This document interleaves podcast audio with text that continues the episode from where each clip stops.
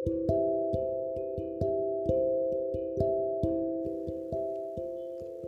दोस्तों को दीपक सैनी का प्रणाम। दोस्तों क्लासिक किस्से के एपिसोड्स के अंतर्गत आइए दूसरी कहानी सुनते हैं, दूसरा किस्सा सुनते हैं। यह जो किस्सा है, इसका शीर्षक है, सोच पर निर्भर बुद्धि। कहानी कुछ इस तरह से है कि अंगिरस मुनि के आश्रम में बहुत से विद्यार्थी शिक्षा ग्रहण करते थे। उनमें से ऐसे भी छात्र थे जो पढ़ने में अच्छे थे और अन्य छात्रों से आगे निकल जाते थे। तो दूसरे छात्र उनसे जलते थे और उन्हें लगता था कि मुनि जी की उन छात्रों पर विशेष कृपा दृष्टि है।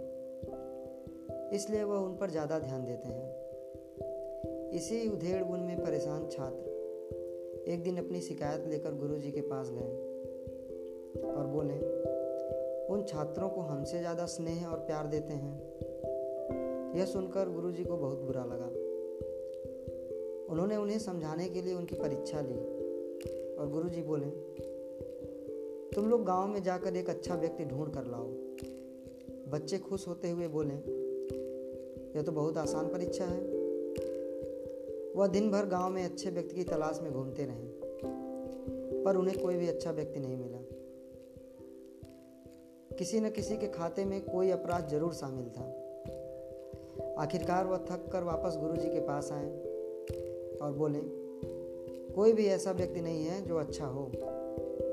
तभी गुरुजी ने आगे रहने वाले छात्रों को बुलाया और बोले, जाओ गाँव में एक बुरे व्यक्ति को ढूंढ कर लाओ। शिकायती छात्रों ने नाराज़गी से कहा, गाँव में तो बुरे व्यक्ति भरे पड़े हैं, उन्हें तो आसानी से मिल जाएँगे। तभी वह छात्र अंदर आए और मुनि अंगिरस से बोले गुरुजी, हमें क्षमा करें। कोई भी बुरा व्यक्ति नहीं मिला। जो भी मिला, उसने कोई ना कोई अच्छा काम किया था। तब गुरु जी शिकायती छात्रों से बोले, यह अंतर है अच्छाई बुराई में, सही और गलत में। यह आपकी बुद्धि पर निर्भर करता है कि आप किस बात को चुनते हैं। हर चीज़ में गुड़ ढूँढने वाले व्यक्ति की बुद्धि समर्थी है और अवगुण ढूँढने वाले की बुद्धि मंद होती है। मुनि की बात सुनकर शिकायती छात्र शर्मिंदा हो गए। तो दोस्तों, कहानी से हमें यही समझ में आ रहा है कि हमें बुराई की तरफ़ नहीं भागना चाहिए। यदि हम बुराई ढूंढेंगे हर चीज़ में तो हमें बुराई ही मिलेगी।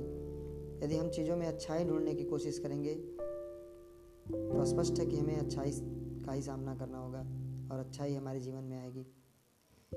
तो बहुत बहुत धन्यवाद। क्लासिक किस्से सुनते रहिए। शेयर कर दीजिए इस वीडियो को ऑडियो को। बहुत बहुत धन्यवाद।